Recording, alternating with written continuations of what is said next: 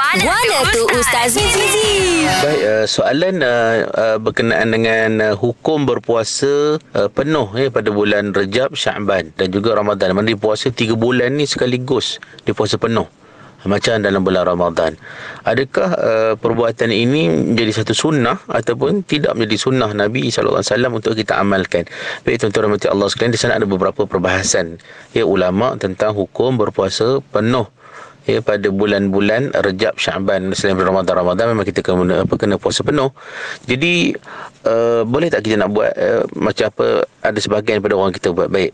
Uh, sebenarnya kita sebutkan tadi bahawa sebagai ulama berselisih pandangan. Antaranya ada mengatakan boleh bagi mereka yang dah memang biasa berpuasa apa ni banyak ya ataupun penuh.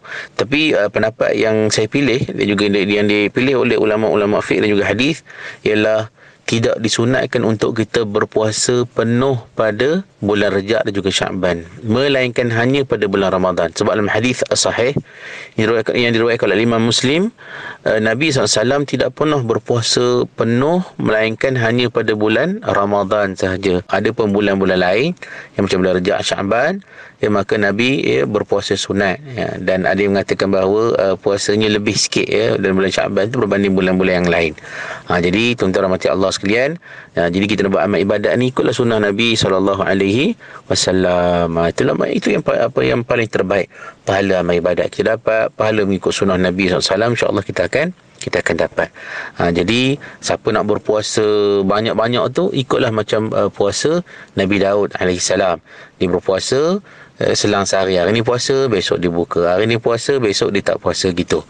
Ha, itu antara saranan Nabi wasallam. Jadi kalau kita nak ikut saranan Nabi, kita puasa bulan Ramadan sebulan penuh. Ada pun bulan-bulan lain macam bulan Rejab, bulan Syaban dan juga selain pada itu kita banyakkanlah berpuasa terutama puasa sunat Isnin Khamis dan juga hari-hari di tengah bulan Islam yang digelar sebagai Ayamul Bid hari-hari putih itu ya atau tengah bulan Islam tu.